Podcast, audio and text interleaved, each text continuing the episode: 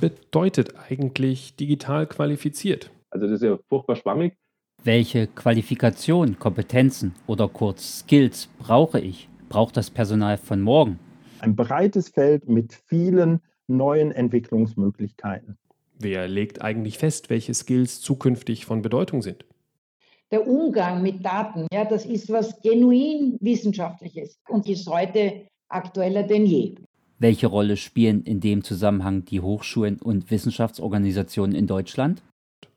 Und wie steht die AG digital qualifiziertes Personal dazu? Und wer macht da überhaupt mit?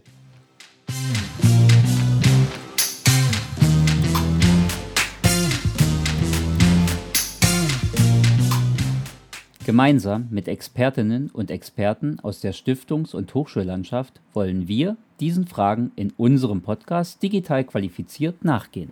Von unseren Gästen wollen wir erfahren, ob wir zukünftig alle Python sprechen, KI verstehen oder das Blockchain-Prinzip in einfachen Worten erklären können müssen. Oder ob sich die neuen Bedarfe und das Digital Mindset in Gesellschaft, Wissenschaft und Wirtschaft gar nicht grundlegend von den bisherigen Anforderungen unterscheidet.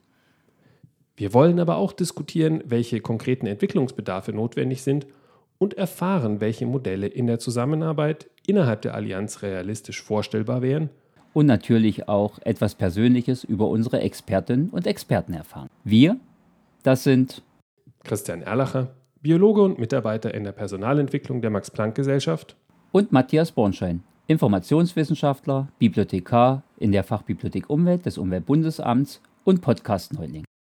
Wir, das sind aber auch die Kolleginnen und Kollegen der Arbeitsgruppe Digital qualifiziertes Personal der Schwerpunktinitiative Digitale Information der Allianz der deutschen Wissenschaftsorganisationen, die diesen Podcast auch dazu nutzen möchten, die gemeinsamen Arbeitsergebnisse und natürlich auch die persönlichen Ansichten zu diesem wichtigen Thema zu teilen.